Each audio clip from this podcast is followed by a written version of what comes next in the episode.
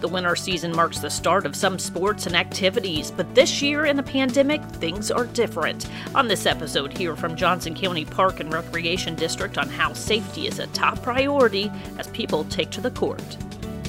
Whether you live in or just love Johnson County, Kansas, Joco on the Go has everything Johnson County. Here's what's happening and what's coming up in the community you call home. Thanks for joining us for Joco on the Go. I'm your host, Theresa Freed, a Johnson County resident and employee of Johnson County government. Johnson County Board of County Commissioners, sitting as the Board of Public Health, recently approved a public health order that requires additional safety measures to slow the spread of COVID 19.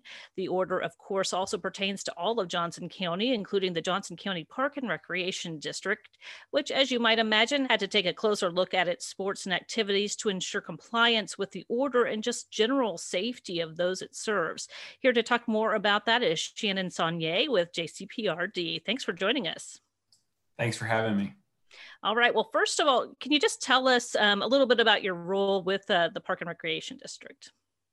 Sure, Theresa. I'd be happy to. Uh, again, my name is Shannon Saunier with Johnson County Park and Recreation District. I am the Assistant Superintendent of Recreation, and I oversee the sports, sports facilities, and concessions for the district. So, when we think about winter sports and activities, what sorts of things are we talking about here?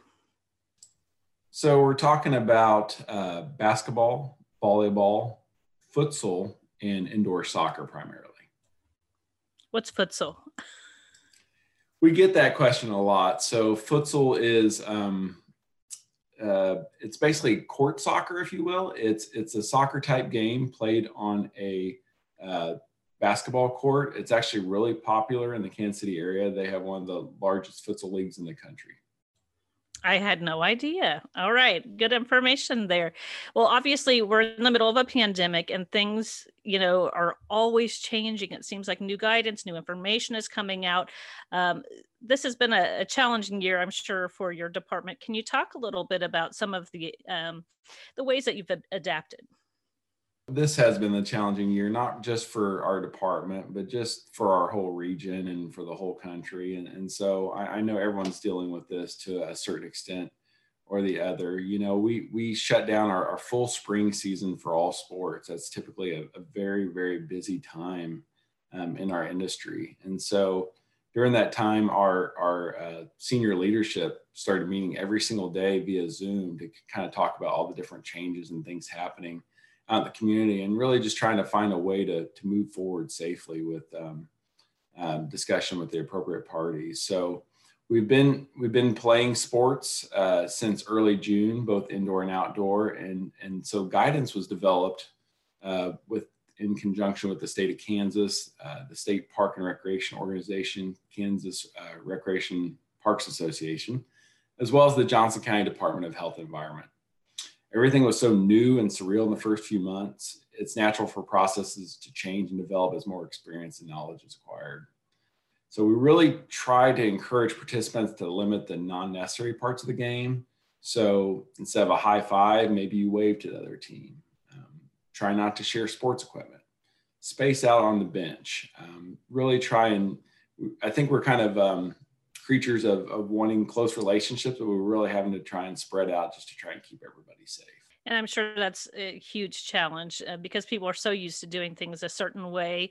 And especially when you get into competition, you know, you kind of revert back to those those same habits probably. I mean, I think just about, you know, my my son and when he plays soccer, um, it's it's it's hard to to keep kids spaced out. So how do you guys do that? You know what we found over time and it's been a lot of trial and error um, you know we just really try to educate everybody you know and we try to get everyone in the mindset of we're trying to be able to keep playing. We're trying to keep playing safely. And to do that it's going to require everyone to give some and to kind of get out of their comfort zone and come about it from a, a different angle. So you know i think most people are generally trying to do their best and, and trying to do what they think is right for their family. So that's all we can ask. You know, it's it's it's just really required for all of us to work together.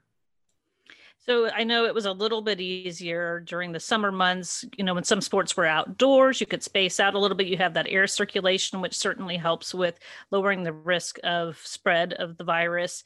Um, now that we're into the winter sports season, what are the changes that you guys are making? Right. So our our uh, protocol has developed over time. Um, you know, no one in, in our lifetimes has had to deal with a pandemic of this nature and tried to play sports during that time. And so over time, we've added uh, mask wearing for folks coming in and out of facilities.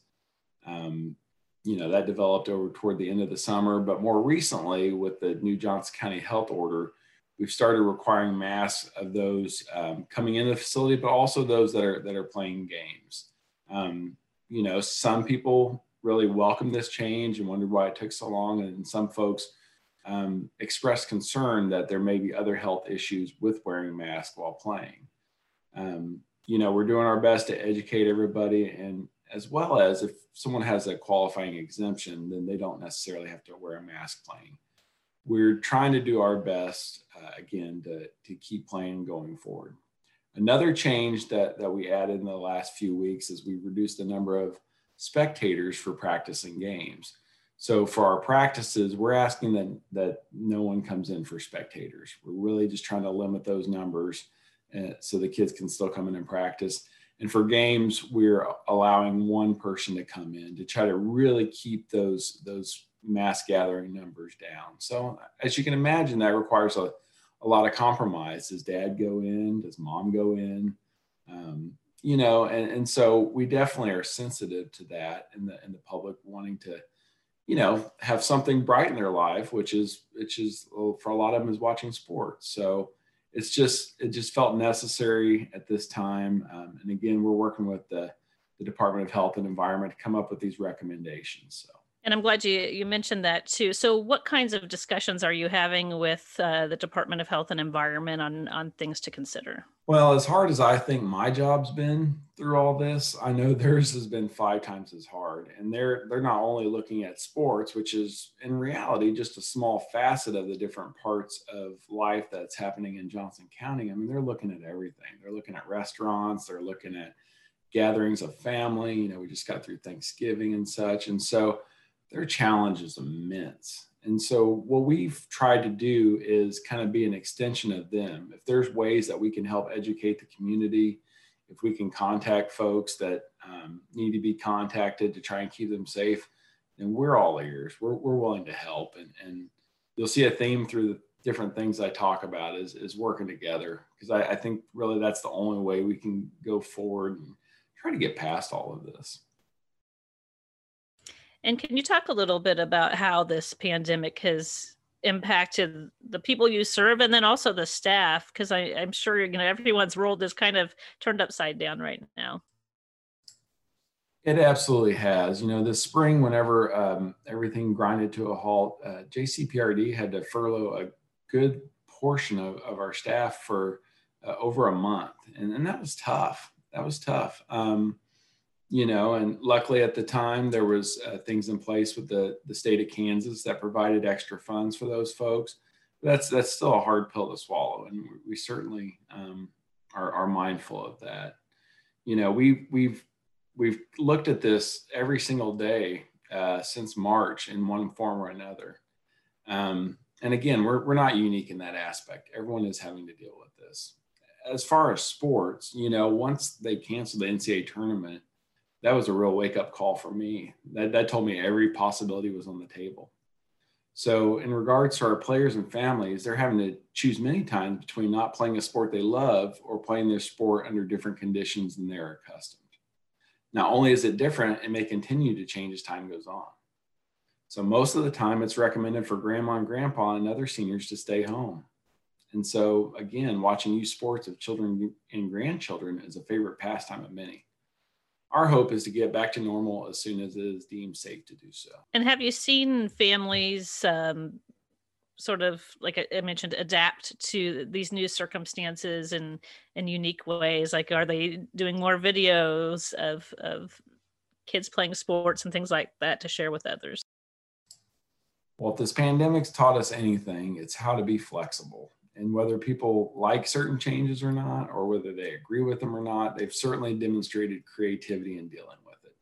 You know, um, you talked about people recording and streaming. That's happening quite a bit. You know, um, Sometimes there's there's someone that's set aside for a whole team to make sure that those folks are unable to or able to see those videos, whether it's Facebook Live or YouTube. Um, I think about the parents sitting in their car at the field houses waiting for the practice to get done. Maybe they don't live close, and so it doesn't make sense for them to go anywhere else. I mean, that that parent is is sacrificing their time to be able to allow their children to play sports, and I think it really speaks to the importance of sports in our community. You know, we we really um, value that role we play for people's emotional, physical, and mental well-being what kinds of discussions are happening you know with coaches or referees or whatnot with with uh, the athletes to keep their spirits up during this time? Mainly it's just the ability to keep playing. I mean that's you know it's been so close at different times to you know not looking like we're going to be able to play or you know something falling through. I think as long as we're able to keep playing in some form i think that gives people hope. And i'm not saying that there may not come a day when we have to put the pause button uh, for a little bit um, before we get going again. But you know, just that camaraderie of sports, the ability to get together in some form with friends and make new relationships. I mean, I, I think that's just very important in people's lives. You know, it's certainly important to keep perspective that you know there's a vaccine on the way and this is is hopefully a temporary issue and uh, we'll, we will get back to normal at, at some point um, what are things that that um, those you serve can can help do to to protect the community and and slow the spread of the virus. Absolutely. And i know everyone's tired of hearing all the the the cliche things but it's honestly it's the best things we can do. You know if we can spread apart if we can limit numbers if we can wear a mask if we're around anyone at all um, you know if you have some sort of symptoms if you have been exposed stay home. Um, one game, one practice, two games, two, it's not worth it. You know, let's let's live to fight another day and and and get better, or you know, just be able to participate under safe and safer circumstances. In terms of the community's well-being, I, I just encourage everyone uh, to be kind and patient with one another, especially those you don't agree with. Everyone's individual situation is different, as well as their life experiences that led them to believe what they believe we're all in this together and the most effective way to get out of it is to work together. Uh, just the, the last thing we, we know as you mentioned that the um, johnson county park and recreation district updated its guidance very re- recently in order to comply with the new public health order. Can you talk about where uh, people can find that to get more information yeah, it's on our website, jcprd.com, or, you know, it's very easy to Google JCPRD sports and it'll bring you right there. So we post that to make sure everyone's aware of what the expectations are. And another important role as we're talking that we play in the community is we share this guidance with others. So we have a direct line to the health department um, and talk to them all the time. And so once we get this guidance, we know the health department doesn't have all the time in the world. So we'll we'll talk to other community partners, other like type agencies in the uh, in Johnson County. Uh, actually, not only Johnson County, but also the metro and also our state organization. So everyone kind of receives the benefit of the advice and the professional opinions that we receive. All right, that's great. Are there any other activities or anything that, that we need to talk about that are being handled a little bit differently because of the pandemic? Well, I, I, can't speak for too many of them. Um, I know golf has has played pretty much throughout. I think maybe it took a week or two off, and there there really hasn't been been much issue there. Now they do sanitize the carts quite frequently, and, and they do those type of activities. Um, but that that's a sport that lends itself to to uh, keeping distance from one another and such. Um, different room rentals and shelter rentals have limits on how many folks you can have. And, and so, you know, I think it's best that if you're wanting to participate in activity, do a little bit of research just so you know what you're um, what what you're going to be looking at uh, for your activity. It it seems easier if you know what you're going into than just discovering as you show up. So we have a wealth of activities, and some of them look different. Some of them are online where they weren't online before. Um, and so be creative, try something new. Um, 50 Plus puts out cooking classes and exercise classes and such all online. Um, and so there has been opportunity through this pandemic for innovation, if you will. All right. And I know, as always, you guys encourage everyone to stay active, even during the winter months, even during a pandemic. There are still ways that people can stay active and engaged. Absolutely. And there's nothing wrong with a cold walk in a park. that Sounds good.